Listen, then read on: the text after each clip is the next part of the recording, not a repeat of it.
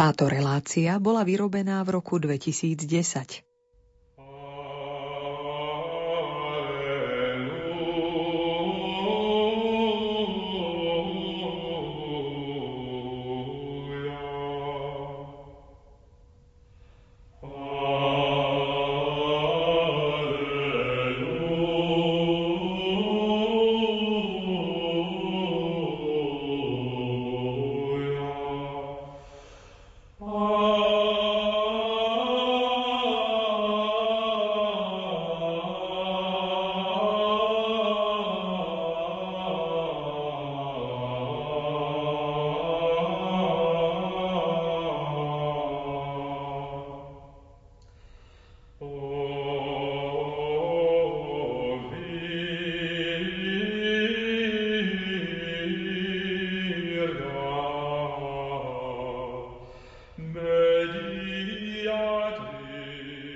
Vážení poslucháči, vítam vás pri počúvaní sviatočnej relácie Slávnosť všetkých svetých, nádej na vzkriesenie, v ktorej si vypočujete rozhovor s monsignorom Marianom Gavendom, úrivky z listov svätého Pavla, fragment z libreta Teodora Kryšku k opere Šavol, úrivky z knihy svätého Augustína Vyznania a výber zo zbierky Gertrudy de la Fort Hymny na církev. Životnými osudmi svetých sa zaoberá literárny žáner hagiografia. Priznám sa, že som prečítala mnohé životopisy svetých a až neskôr som si osvojila tento termín. Veriaci si v tomto období počas omší pripomínajú svetých, ktorí viedli pravý kresťanský život, žili a zomreli vo viere v Ježiša Krista.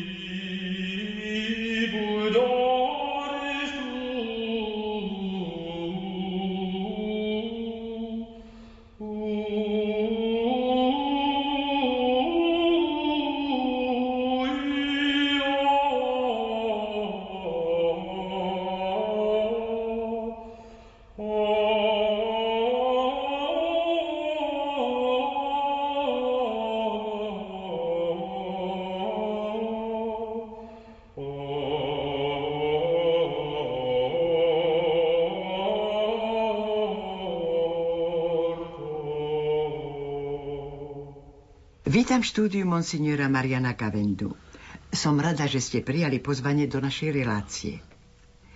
Keď si v literatúre prečítam, že začiatky slávenia sviatku všetkých svetých nás vedú do 4. storočia po Kristu a slávil sa tento sviatok 13. mája, prípadne na prvú nedeľu po Turicách, som trocha zmetená, ale zaujíma ma, kedy sa začal sláviť tento sviatok 1. novembra ja by som to rád posunul hodne pred tretie storočie, ako vôbec vzniká úcta k svetým, lebo po takom 2000-ročnom oblúku my vlastne vraciame do tejto istej situácie. Ehm, Jednak e, ponímanie svätého Pavla je, že všetci, ktorí sme pokrstení v Kristovi, sme svetí, nie v tom zmysle vyzdvihnutí na úctu oltárov, ale máme účasť na Kristovej svetosti. On je ten, ktorý nás posvecuje, on je ten, ktorý nás miloval, kým sme boli ešte hriešní. A tak nazýva všetkých bratov, sestry, svetých zdravím, svetých Efeze alebo inde, ako hovorí vo svojich listoch. Ale už v apostolských časoch a krátko po nich predsa len vynikajú určité osobnosti, príkladom života, ktorí spomedzi tohoto spoločenstva svetých sa tešia úcte. Či to Polikarp, alebo e, tí prví mučeníci, alebo veľkí svetkovia viery. No a potom e, to spoločenstvo začína vznikať a úcta k svetým už trošku v našom podímaní, keď začína prvá generácia veriacich zomierať veľmi silno to cítiť e, v Ríme, e, kde vznikajú katakomby, totiž katakomby ako terminus technicus. To bola jedna časť cintorína katatakumbás za takou prievalinou pri apískej ceste. bol bežný zvyk, že Rímania sa nechávali pochovávať najmä bohaté rodiny pri tých známych rímskych cestách via Appia, via Nomentana, via Salária a ďalšie. Na prvý kresťania prijímali ten spôsob pochovávania, aký v ktorej krajine našli. A v tomto prípade E, tie bohatšie rodiny, pretože e, sa stretali v domoch, ešte nie v kostoloch, tak e, okolí blízkosti svojho domu alebo vo svojej hrobke dávali miesto aj tým chudobným členom spoločenstva. Tu, kde si začína tá skutočná úcta k svetým, totiž k svetým nielen ako členom Kristového mystického tela, ktoré posvedcuje Kristus, ale to, čo my máme aj vo vyznaní viery, a to vyznanie viery tiež siaha do prvých storočí, verím v spoločenstvo svetých. Totiž E, touto vetou vyznávame, že tu existuje určité spojivo veľmi silné medzi tými, ktorí žijeme tu na Zemi, sme prepojení v sile krstu, tak ako pokrvní príbuzní sú pokrvní, aj keď by žili na opačnej pologule, alebo by ani o sebe nevedeli, ale sú pokrvní. Takže my tým, že sme pokrstení, tvoríme spoločenstvo, ale aj s tými, ktorí nás už opustili, takisto vytvárame spoločenstvo. Na základe tejto viery vlastne e, tí členovia konkrétnych spoločenstiev, ktoré dnes už nazveme farskými, ale teda to boli malé skupiny okolo e, väčšinou bohatšej rodiny, ktorá poskytovala priestor na pánovú večeru, na lámanie chleba, ich pochovávali svoje blízkosti, aby naďalej boli členmi tohto spoločenstva. Preto my máme cintoríny okolo kostolov, keď všeobecne sa pochovávalo záhradbami mesta. E, za obcov. Ale už v kresťanstve, kde sa usádzajú kostoly, vznikajú cintoríny popri kostole práve z tohto dôvodu, že tí, ktorí sú okolo kostola pochovaní, naďalej sú členmi toho spoločenstva, ktoré sa v kostole stretá a modlí. Toto má veľmi hlboký význam. A v tomto zmysle vidíme tú úctu svetých v širokom slova zmysle od počiatkov cirkvy. E, veľký posun nastáva v čase prenasledovania, keď mnohí veľmi hrdinsky vyznali svoju vieru a pri ich hroboch sa zhromažďovali viacieri veriaci, pretože z ich príkladu čerpali motiváciu e, do vyznávania viery. To bola svetá Cecília napríklad v Ríme, alebo iní svetci, ktorí zahynuli e, a boli pochovaní v katakombách. E, samozrejme postupne sa objavuje hrob svätého Petra, svätého Pavla, ktorý sa teší veľkej úcte a postupne aj prichádzaniu pútnikov. No a tu už vzniká aj postupne výročie a nie narodenia, ako sa oslavovali narodeniny aj v tých časoch, ale to výročie narodenia pre nebo, teda deň mučeníctva, deň vydania svedectva. V ten deň na pamiatku učeníctva sa stretali pri hroboch týchto mučeníkov a tam, kde si už začína vlastne aj cirkevný kalendár, potom táto prax postupne, keď skončilo prenasledovanie, prešla aj vo vzťahu k svedcom, ktorí neskoršie boli uctievaní a to boli hlavne vyznávači, panny a vdovy, E, pretože títo sa ako si plnšie venovali potom e, službe či už spoločenstva e, cirkevného alebo viere. Medzi tých, na ktorých si cirkevné spoločenstvo osobitne spomínalo už v tom 4. 5. storočí, boli ich biskupy, pretože biskup bol považovaný za ten jednotiaci prvok, on, bola, on bol veľmi významná osobnosť, tak ako je farár teraz pre farnosť najdôležitejší. Farníci vnímajú svojho kňaza, nie svojho biskupa. Vedia, že majú svojho biskupa, ale ten život vo farnosti závisí predovšetkým od toho, aký je tam kňaz, aká je osobnosť. Keď ho majú radi, tak majú, majú k nemu veľmi blízky vzťah. A takto to bolo aj s biskupmi, že sa E, zachovávala úcta najmä k biskupom, nie že by boli nejak vynimočnejšie svety, ale skôr kvôli poslaniu, ktoré mali a potom aj sa robili tie zoznamy biskupov, aby sa počiarkla tá apoštolská postupnosť. Už tedy sa zaznamenávalo, ako ktorá dieceza te svojich biskupov siaha až k apoštolom. A takto spontánne sa tvorí aj úcta, aj zoznamy svetých, aj postupnosť, aj kalendár. Ono to vyplývalo tak, ako to život prinášal. Chcem sa vrátiť k mučeníkom, ktorých ste spomínali. E, dá sa povedať, že mučeníci boli spontánne vyhlásení za svetých veriacimi? A ako sa utváral potom neskôr proces kanonizácie? E, tak celé prvé tisícročie vlastne e, poznačovala spontánna úcta. No a podľa toho, e, kto ako známym bol, tak aj tá úcta sa šírila, či už bola lokálna, alebo niekedy až na celú církev. Samozrejme to e, súviselo aj kde daný e, mučeník alebo svetec žil a zomrel.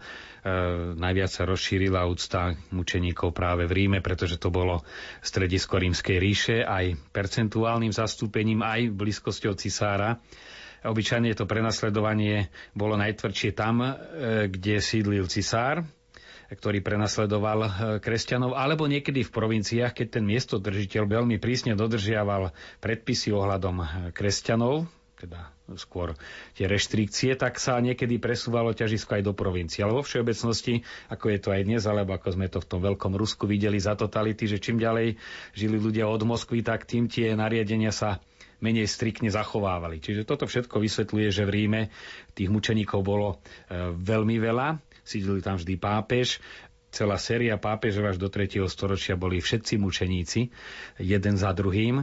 No a toto všetko vytváralo tú atmosféru mučeníctva a keď po tom 4. storočí kresťania dostali slobodu, tak e, z katakomb postupne prenášali tela týchto veľkých mučeníkov, ešte nemôžeme povedať do chrámov, ale do tých bazilík, teda veľkých domov, kde sa veriaci stretali a tak vlastne vznikajú posvetné priestory, a dnešné chrámy, lebo to boli len miesta, kde sa veriaci stretali na modlitbu a na lámanie chleba, teda na svetú omšu. Postupne sa v týchto chrámoch e, ukladali relikvie svetých, čiže to miesto sa stávalo trvalo svete, tak ako bol posvetný hrob nejakého mučeníka na cintoríne, keď sa to prenieslo do spoločného domu. Už to začína byť dom, kde je pochovaný svetý, čiže niečo posvetné. Takto vznikajú chrámy vlastne vďaka úcte svetých. A hlavne v Ríme potom veľké baziliky vlastne vznikli na základe úcty veľkých svetcov, svetej, svetej Cecílie, svetého Damaza alebo ďalších. Ale to je zaujímavé, že v súčasnosti my vlastne tieto dva sviatky e, prepájame. Že my už od 1. novembra putujeme po cintorínoch, pretože ale de facto by sme ich mali oddeľovať, tieto sviatky. No sú to dva rozličné sviatky, oni hlboko súvisia. Keď sme hovorili o spoločenstve svetých na základe krstu, e, že sme sa stali e, údmi, prvkami živými buňkami Kristovho mystického tela, a nimi sme už tu na zemi a pokračujeme aj po smrti, takže to spoločenstvo tu je a v rámci tohto spoločenstva fakticky vzniká aj pamiatka zosnulých, teda to, čo my slávime 2. novembra, kde už nie na tých veľkých svetých si ľudia spomínajú, ale na tých svojich blízkych, ktorí tiež sú e, veríme svety, alebo sa modlíme pri ich hrobe, aby sa stali svety. Samozrejme, súvisí to, ale treba to aj e, odlišovať. Mnohí chápu, či už jeden sviatok alebo druhý ako príležitosť ísť na hroby. Myslím si, že to má dva veľké významy. E, jednak, e, že už akokoľvek tam človek prichádza z akého dôvodu, aj tí, ktorí si hovoria, že sú neveriaci, si uvedomia skutočnosť, že smrťou život nekončí, lebo oni, nikto si nevie predstaviť, keď ide k hrobu matky alebo otca, že tam je len trocha prachu. Tam vždy vnímajú tú bytosť živú a je to príležitosť e, oživiť si vieru vo väčší život a tam si človek aj kladie otázky a ja tu raz budem ležať, je to môj koniec, kam smeruje môj život, to je teda jedna veľká oblasť dôležitá. A potom je to aj prejav úcty, forma vďaky, lebo ako to máme pri pohrebných e, obradoch, vzdávame úctu telu, cez ktoré žila, prejavovala sa, slúžila nesmrteľná duša. A veríme aj v tela z mŕtvych skriesenie, čiže telo ako také je hodné úcty. No a napokon aj mučeníci cez umúčenie svojho tela ktoré dali plne k dispozícii, tak vyznávali svoju vieru v Krista, takisto ako potom svetkovia. E, ako Tertulian hovorí, kedy si to bola krv mučeníkov, neskôršie to bol atrament cirkevných spisovateľov, e, ktorý prinášal spásu, sa to posúvalo, ale teda vždy tá svetosť sa žila cez ľudské telo, preto tieto dva sviatky súvisia. Svetých predsa len máme glorifikovaní, vznikali legendy práve preto, aby nadchli ľudí nasledovať svetých a nie aby podávali historický opis ich života. A preto ich tak vnímame vzdialených od života. Kým sú svetci, veľmi dobre vystuje anekdotka, keď sa katechetka pýtala deti v škole, že kto sú to svety. Janko hovorí, to sú tí farební. Myslela tých na vitrážach v kostole. No a tu by som sa niekde aj zastavil, že svetý to je človek farebný, teda ktorý plno hodnotne rozvíja všetky danosti prirodzené a nadprirodzené. Človek svetý je plnohodnotne žijúci človek a v tomto zmysle svetosť je atraktívna aj pre dnešného človeka.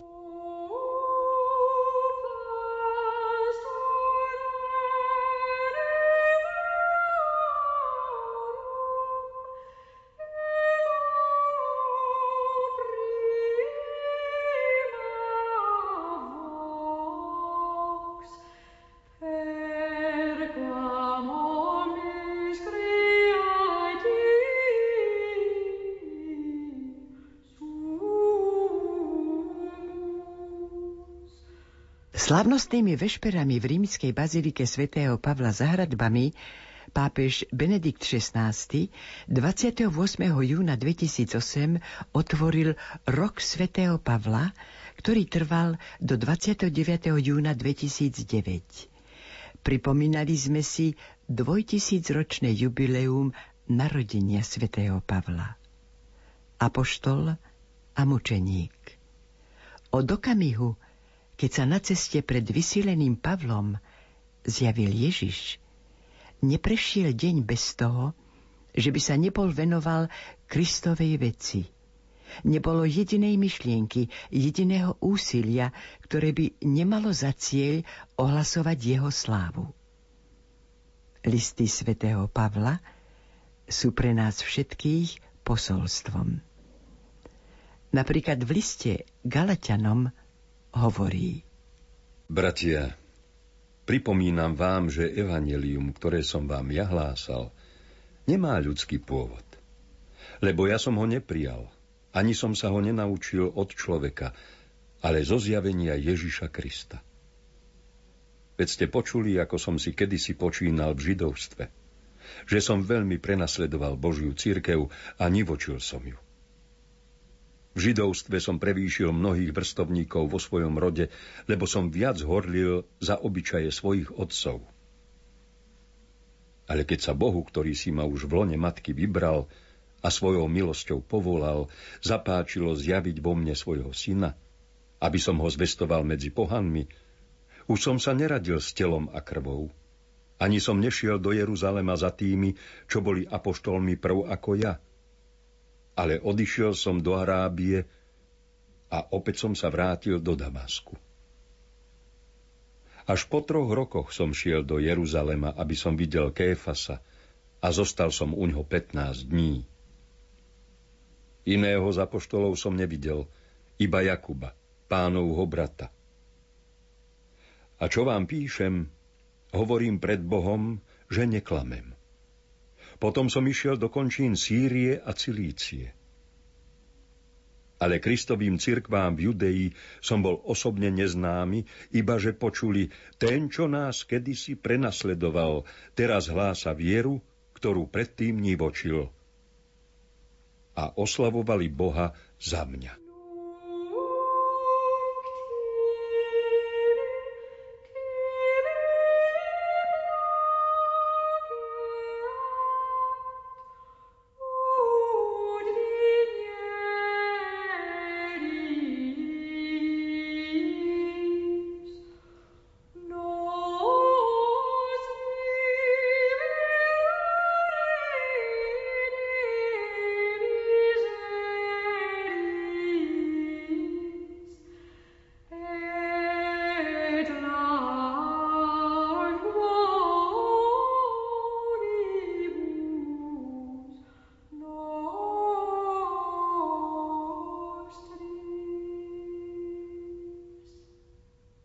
Vyberám úrievok z tvorby nášho súčasníka Teodora Kryšku, básnika, prekladateľa a šéf-redaktora dvojtýždenníka Kultúra.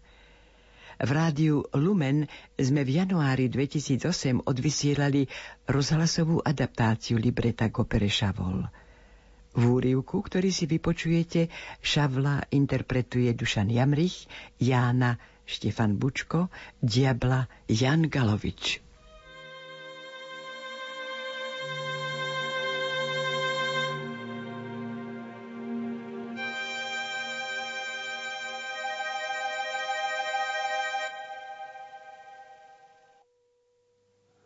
Spasiteľ je náš pán, Otec verný, jediný žena nám. Nie som sám. Úmorne hľadá, hľadá v nás náš vlastný, jedinečný hlas. K oblohe volá dym a i spev vtákov. S vďakou chcem patriť k ním. Ako syn Márnotratný sa vraciam späť do Božích rúk, kde smútku niet. Ctihodný Pavol, prosím pomalšie, nestíham zapisovať tvoje slova. Kto miluje, je priamy, bez falše. Ešte raz prosím, od začiatku znova. Tak dobre. Ten, v kom láska neprebýva, anielským hlasom darmo hovorí. Láska je trpezlivá a je dobrotivá. Nenadúva sa, plná pokory. Láska sa nikdy nedá strhnúť davu. Hriechy a viny iných neráta. Kto miluje, už našiel svoju slávu. Radosťou z pravdy je už bohatá jeho tvár, svetlom nádeje a viery. Láska je mocná. Pretrvá aj zem. Bez lásky nič sme. Menej ako zvery. Ak nemilujem, darmo mnoho viem. Daromne by som celkom všetko rozdal a prorokom bol hýbal horami. Len vetrom presýpaný, piesok zo skál, bol by môj hlas. Len vietor na dlani. S Ježišom nič viac mi už netreba. S Ježišom mierou nášho dobra. Ctihodný Pavol, strach mám o teba. K smrti je cítim tvoja cesta oblá. Nezomrieš predsa teraz, keď tak všade rastú pre sveté cirkvy? Keď tak mnoho bratov žiada si vieru, nádej, lásku. Len miluj a ver. Neznepokojuj sa s radou. Kto miluje a verí, bude slobodný, vo vezení, uprostred povodní, bezpečne prebrodí sa krútňavou, s belasou diaľkou nízko nad hlavou. Kto miluje a verí, ľahko preklenie úzkosti nocí, no a načenie mu nepomúti myseľ pohnutý čas do smrti, s ním sa nezrúti.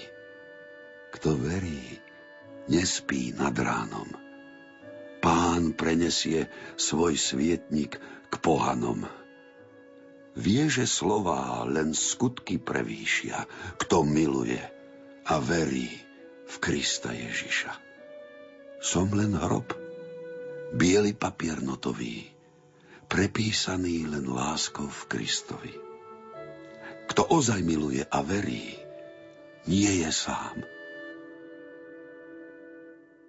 Láskou sa človek k svetým priradí.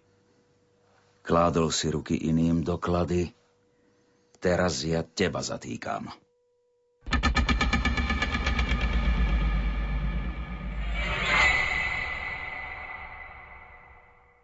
Tak to je nádhera. Zbraň, ktorú jeho ruky namieria, preniká teraz cezeň. Väzniteľ sám je väzeň. Nie som ja majster zvratov? Za slovom slovo, vetu po vete, z obeti robím katov a z katov obete. Som veru chytrý veľmajster intrík. Hľa šavol, príklad za mnohé. Aký je smiešný s guľou na nohe. Netušil som, že nahrávam ti do kariet, keď v mene Božom marím Božie plány. No dnes už tvoje triky poznám na spameť. Nože daj, pofúkam ti rany. Chlad z teba neprestajne dýcha. Len chlad a nenávisť a pícha. Ohavný je ti azúr oblohy nebovo rozjasnené srdcia, tvoja zážď v ľuďoch ustavične rúca. Každý tvoj čin je podlý, úbohý. Vspieraš sa poriadku a ničíš človeka. Kupuješ si ho za bezcenné skielka. No milosť Božia nesmierne je veľká. Darmo si tvoja podlosť oblieka slová vznešené, romantické. Len dočasne sú platné frázy o slobode. Pokračuj.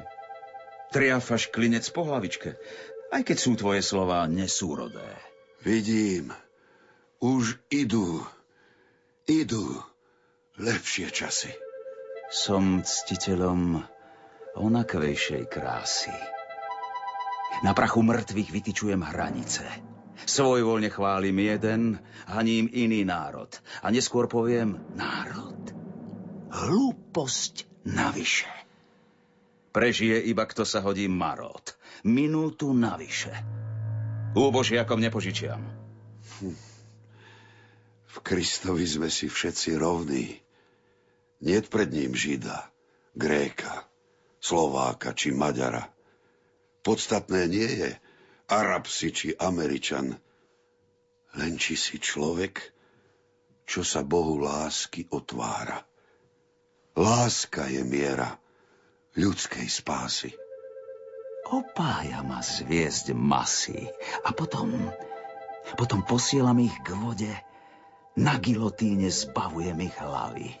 Okolo krku viažem krásne slučky – Nimi ich potom dusím potichučky. Zakravatých vodím labyrintom slávy, pokým ich vlastný mamon neudávi. Urobím z nich len lačnú svorku zverov. Zabijú Boha svojou spochabenou vierou. Ježiš vstal z mŕtvych. Končíš. Bravo, bravo. Ja som boh zločinu, pán bezprávia, ty si mi mohol šliapnúť na krk hravo, len škoda, že ťa popravia. Dám ti však ešte šancu. Zapri Krista. Vyznaj, že si ho nikdy nestretol a vôbec nevidel. V Ježišovi je moja duša čistá. Bez Ježiša som ako bez krídel. Ježiš je svetlo. Ježiš to sú dvere, bez zámok, celé do Korán. Postačí odovzdať sa viere. Nezradím, čo som videl, pokým neskonám. Len v Kristovi som živý. Bez Krista som iba uzlík ohlodaných kostí. Len prežíva, kto z lásky smeje sa. Svetosť prirodzene súvisí s dokonalosťou. Ježiš nás vyzýva byť dokonalý ako nebeský Otec, ale aj milosrdný ako On. Veď Boh je láska a jeho svetosť sa prejavuje jeho láskou k nám ľuďom. Meradlom svetosti je práve láska, ako to pripomína svätý Pavol vo svojom hymne na lásku.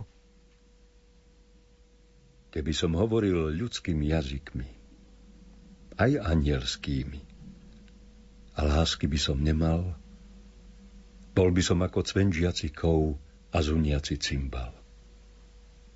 A keby som mal dar proroctva a poznal všetky tajomstvá a všetku vedu, a keby som mal takú silnú vieru, že by som vrchy prenášal, a lásky by som nemal, ničím by som nebol. A keby som rozdal celý svoj majetok ako almužnu, a keby som obetoval svoje telo, aby som bol slávny, a lásky by som nemal, nič by mi to neosožilo. Láska je trpezlivá. Láska je dobrotivá.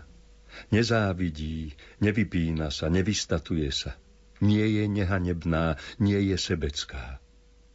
Nerozčuľuje sa. Nemyslí na zlé. Neteší sa z neprávosti, ale raduje sa z pravdy. Všetko znáša. Všetko verí, všetko dúfa. Všetko vydrží. Láska nikdy nezanikne. Proroctvá prestanú, jazyky zamlknú a poznanie pominie lebo poznávame len z časti a len z časti prorokujeme. Ale keď príde to, čo je dokonalé, prestane, čo je čiastočné. Keď som bol ako dieťa, hovoril som ako dieťa, poznával som ako dieťa, rozmýšľal som ako dieťa. Keď som sa stal mužom, zanechal som detské spôsoby. Teraz vidím len nejasne, ako by v zrkadle – no potom z tváre do tváre. Teraz poznávam iba čiastočne, ale potom budem poznať tak, ako som aj ja poznaný. A tak teraz ostáva viera, nádej, láska. Tieto tri. No najväčšia z nich je láska.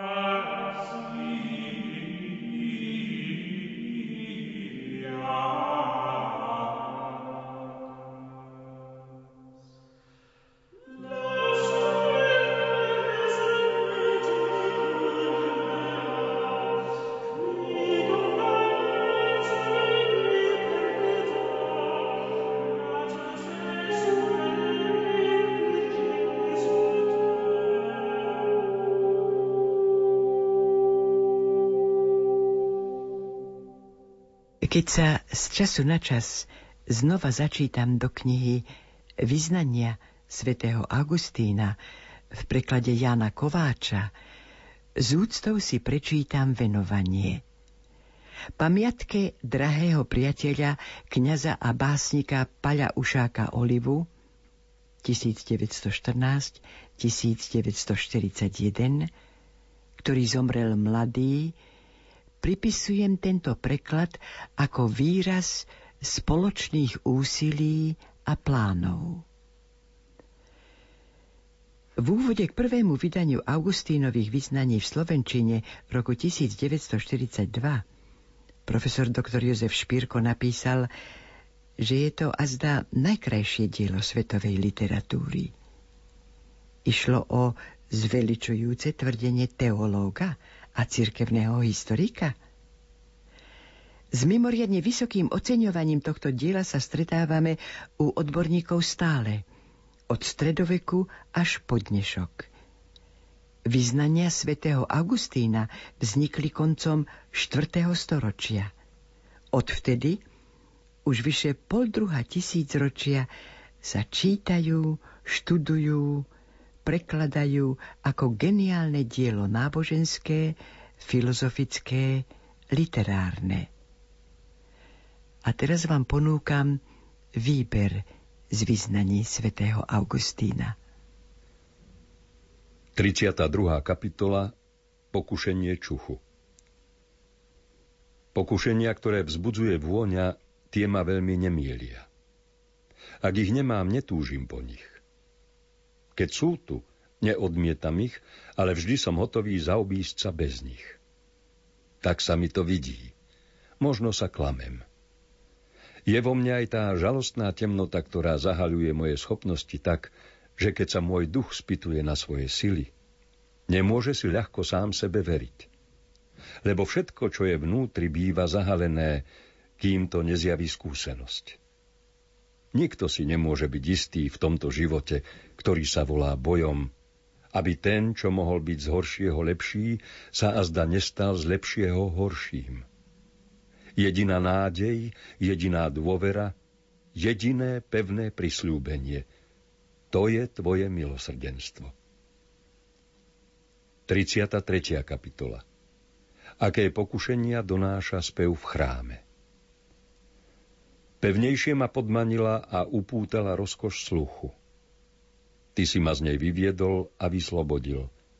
Priznávam sa, že trochu milujem spevy, najmä ak ich oživuje tvoje slovo a spievajú sa príjemným, vycvičeným hlasom. Nedám sa však nimi prevládať celkom, ale odídem, kedy chcem. Tieto spevy, oživené tvojimi výrokmi, usilujú sa dostať ku mne. Hľadajú v mojom srdci nejaké čestné miesto, ale také im môžem sotva nájsť. Niekedy si myslím, že im preukazujem viac úcty, ako sa patrí, najmä ak cítim, že tie sveté slová, keď sa spievajú, mocnejšie a vrúcnejšie rozpaľujú moje srdce na zbožnosť, než vtedy, keď sa nespievajú. Tiež sa mi vidí, že všetky hnutia môjho ducha, podľa svojej rozmanitosti, sa prejavujú osobitným spôsobom v speve a hlase. Spev a hlas neviem podľa akej tajomnej príbuznosti, tie hnutia vzbudzuje. Táto slasť, ktorá by nemala oslabovať môjho ducha, často ma klame, lebo nechce trpezlivo kráčať za rozumom, ale usiluje sa ho predbehnúť, ba aj viesť. Tak v tomto hreším nevedome, lebo len neskoršie na to prichádzam. Niekedy však z prihorlivej obavy pred tým klamom prehrešujem sa pri veľkou prísnosťou.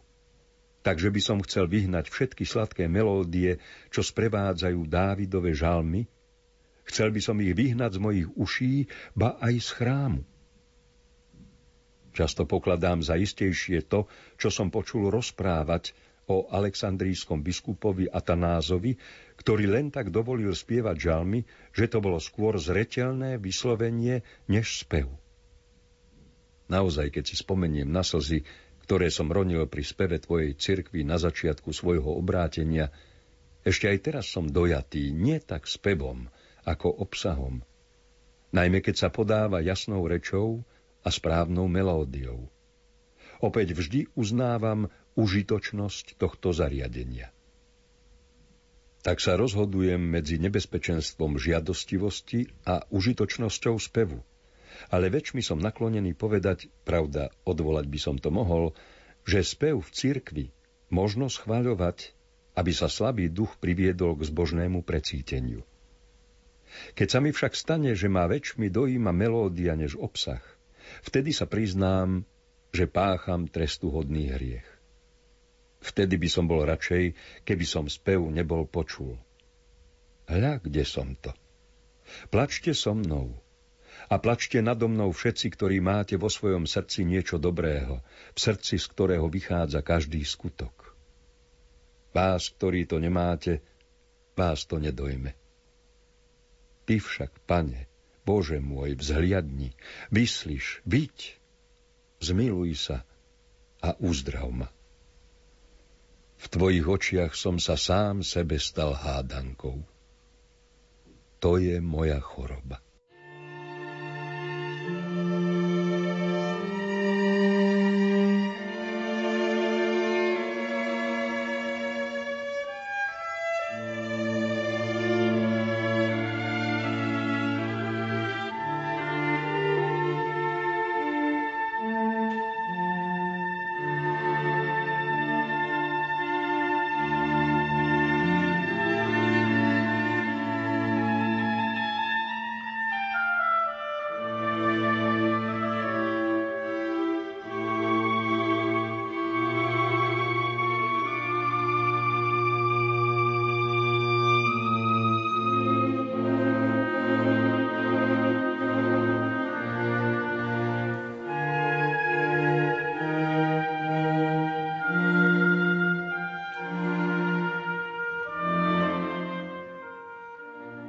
34. kapitola Pokušenie očí V mojich vyznaniach mi treba ešte spomenúť žiadostivosť očí, o ktorej by mali počúvať uši tvojho chrámu, uši zbožných bratov, aby som tak zakončil rozhovor o svojich telesných pokušeniach, čo ešte stále doliehajú na mňa, túžiaceho po svojom príbytku, ktorým je nebo. Oči milujú rozmanité krásne tvary a jasné, utešené farby. Bodaj by nevábili moju dušu. Bodaj by ju vábil Boh, ktorý ich stvoril, a to veľmi dobre stvoril, lebo mojím dobrom je predsa len Boh sám. Napádajú ma po celé dni a nedajú mi oddychu, ako mi niekedy dáva spev, ktorý ma občas necháva celkom na pokoji. Sama kráľovná farieb, svetlo, ktoré preniká všetko, čo vidíme, nech sme kdekoľvek. Zalieča sa mi všeliako, i keď si ju nevšímam, i keď celkom iné robím. Natoľko sa mi však zalieča, že po nej veľmi túžim, keď sa mi stratí. Ba keď sa mi stratí nadlhšie, rozsmúti môjho ducha. O svetlo, ktoré videl Tobiáš, keď vyhasnutým zrakom poučoval syna o ceste života a predchádzal ho na ceste lásky. Nikdy však pritom nezablúdil. O svetlo, ktoré videl Izák starobou unavenými a zoslabnutými očami, keď pred požehnávaním nerozoznal synov, po požehnaní ich však rozoznal.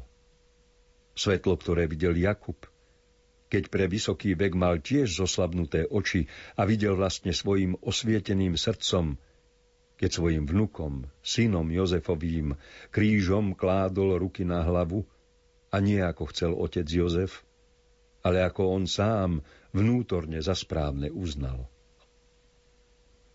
To je to svetlo jediné a niet iného. Jedno tvoria všetci, ktorí ho vidia a milujú ale telesné svetlo, o ktorom som rozprával, vábivou a nebezpečnou radosťou posýpa život slepým milovníkom sveta. Ktorí ťa však aj zaň vedia chváliť, Bože, stvoriteľ všetkého, nech ho prijímajú na Tvoju chválu a nech sa nedajú učičíkať svojim spánkom. Bodaj by to tak aj pri mne bolo. Odporujem pokúšaniu očí, aby sa mi nezaplietli nohy, ktorými som vkročil na tvoju cestu. A pozdvihujem k tebe svoje neviditeľné oči, aby si vyslobodil z pasce moje nohy. Ty ich vyslobodzuješ, lebo sa zamotávajú. Ty ich neprestávaš oslobodzovať, hoci ja často padám do nastavených pascí. Ty ich oslobodzuješ, lebo nespíš, ani nedriemeš, ale strážiš Izraela koľko nevypočítateľného vábenia je v rozmanitom umení, v remeslách, v šatách, v obuvi, v nádobách a v podobných výrobkoch. Ďalej v maliarstve a vo výtvarnom umení, vo všetkom tom, čo veľmi prevyšuje potrebné a skromné používanie, koľko toho všetkého pridali ľudia na pokušenie očí. Navonok sa ženú za tým, čo sami utvorili. Vo vnútri zas opúšťajú toho, ktorý ich stvoril. A takto sa vlastne spreneverujú svojmu cieľu. Ja však, Bože môj a moja krása, aj tu ti chcem spievať hymnus a obetovať obetu chváli tomu, ktorý za mňa sám seba obetoval. Lebo krása, ktorá prechádza z duše umelcovej do jeho rúk, pochádza od tej krásy, ktorá je nad dušami, po ktorej túži moja duša vodne i v noci. Ale umelci a tí, ktorí milujú vonkajšiu krásu, ju vedia oceniť, ale nevedia ju použiť. Preto ju nevidia, hoci je tu. Ináč by sa predsa ešte nevzdialovali, ale nechávali by svoju silu pre teba a nemrhali by ju v únavnom rozkošníctve. Ja tiež hoci o tom hovorím a uvažujem, zamotávam predsa svoje nohy do krásy. Ty však, pane, vyslobod ich. lebo tvoje milosrdenstvo je pred mojimi očami. Často som totiž žalostne uchycovaný, ale ty ma milosrdne vyslobodzuješ. Niekedy to ani nepocítim, lebo som nevedomky upadol. Niekedy však pocítim bolesť, lebo som už priveľmi upadol.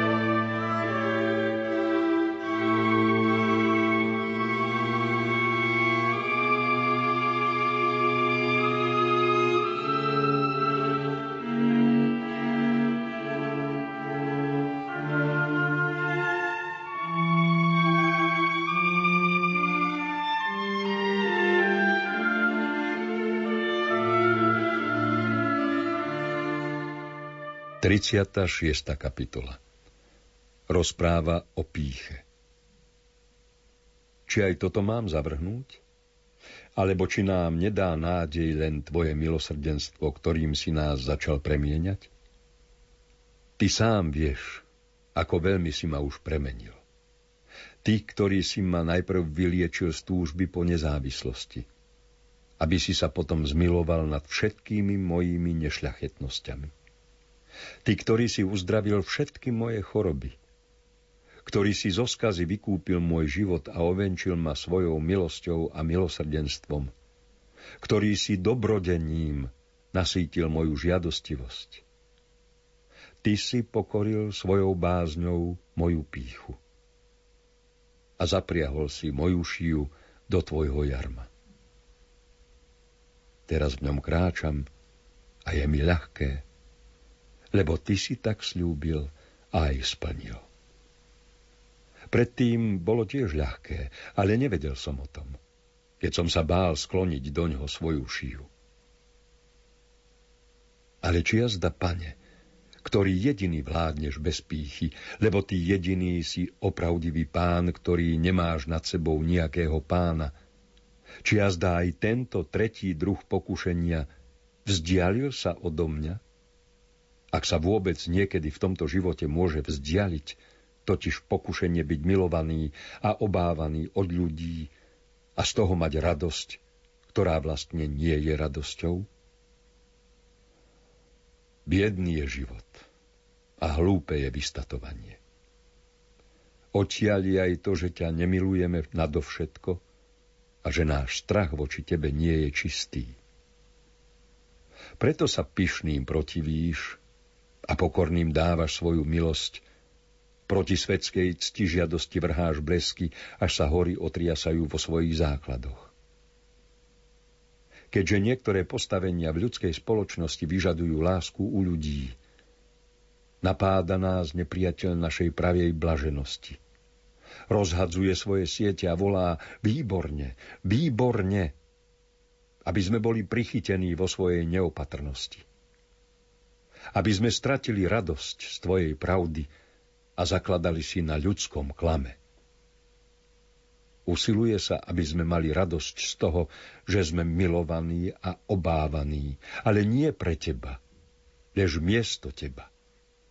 Aby nás nepriateľ takto pripodobnil sebe, aby nás mal pri sebe nie v účastenstve lásky, ale v účastenstve pokuty.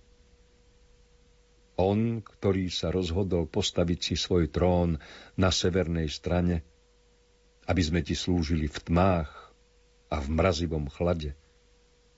Aby sme takto napodobňovali teba, ale na krivej a prevrátenej ceste. My však, pane, tu sme. Tvoja malá hrstka. Zachovaj nás. Rozopni svoje krídla. Ukrieme sa pod ne. Buď našou slávou. Nech sme milovaní len pre teba a tvoje slovo nech máme vo veľkej úcte. Kto chce byť chválený ľuďmi vtedy, keď ho ty haníš, nebude obhajovaný ľuďmi vtedy, keď ho budeš súdiť a nebude zachránený, keď ho zatratíš. Keďže však hriešnik nebýva chválený pre žiadosti svojej duše, ani nešľachetník nebýva požehnaný, ale človek býva pochválený pre dobro, ktoré si mu dal, často sa raduje väčšmi z pochvaly než z daru, pre ktorý je chválený. Také to ty v jeho chvále haníš. Lepšie je na tom potom ten, kto chváli, než ten, kto je chválený. Prvému sa páči väčšmi Boží dar v človekovi, druhému sa väčšmi páči dar ľudský, než dar Boží. V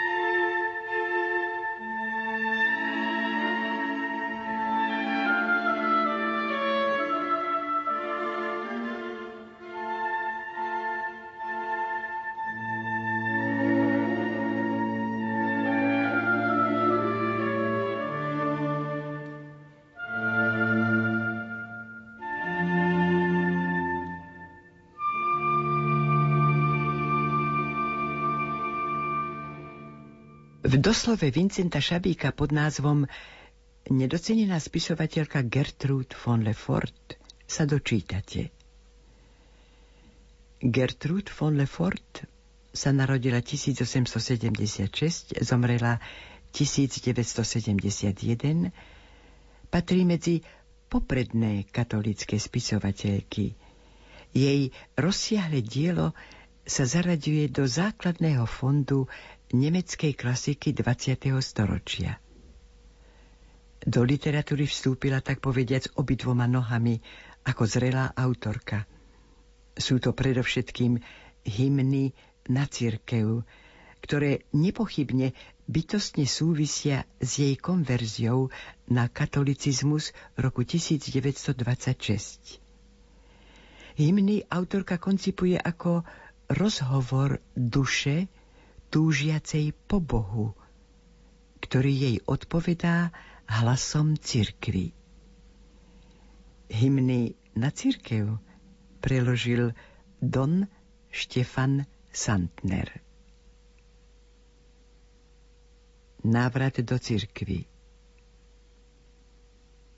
Som halúska z vyvráteného kmeňa.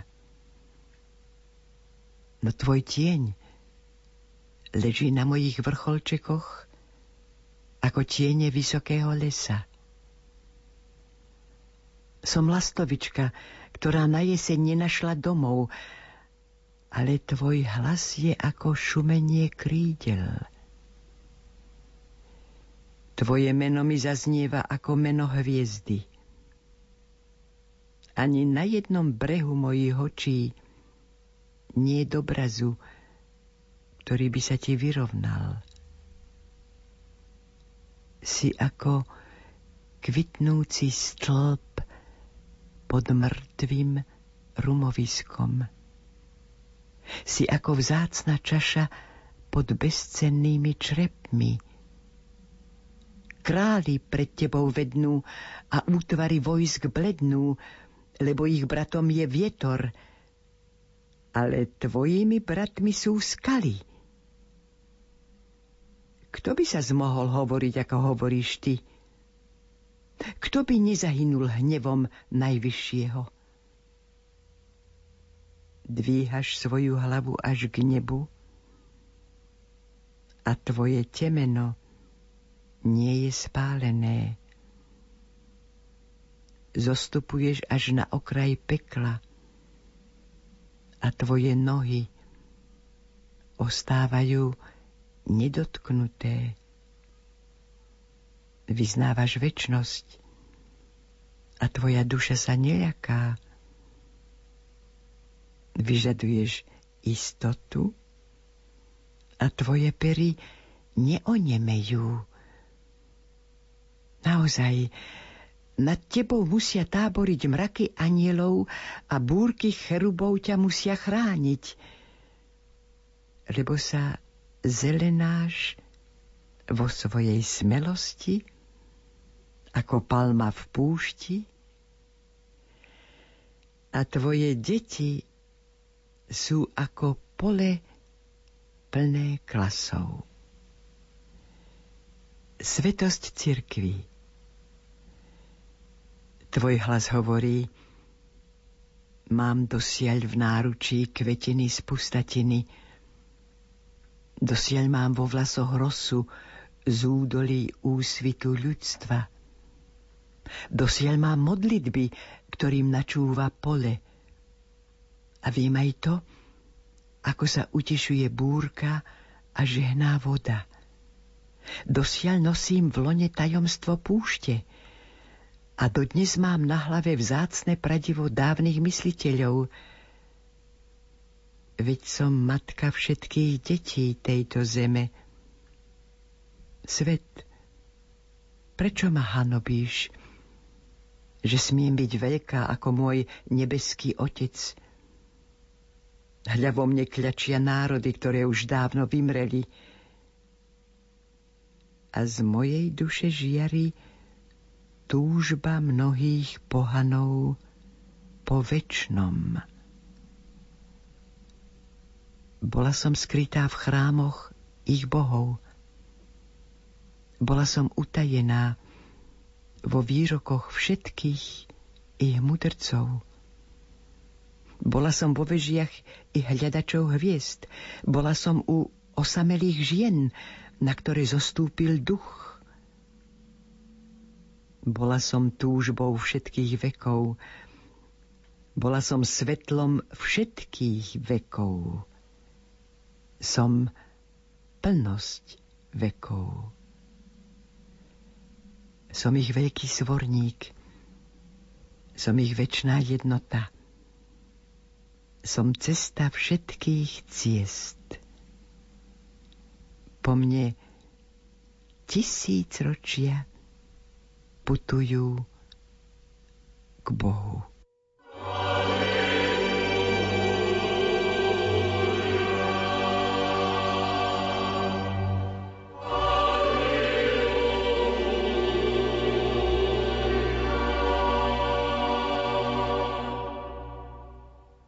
Vážení poslucháči, naša sviatočná relácia sa pomaly končí.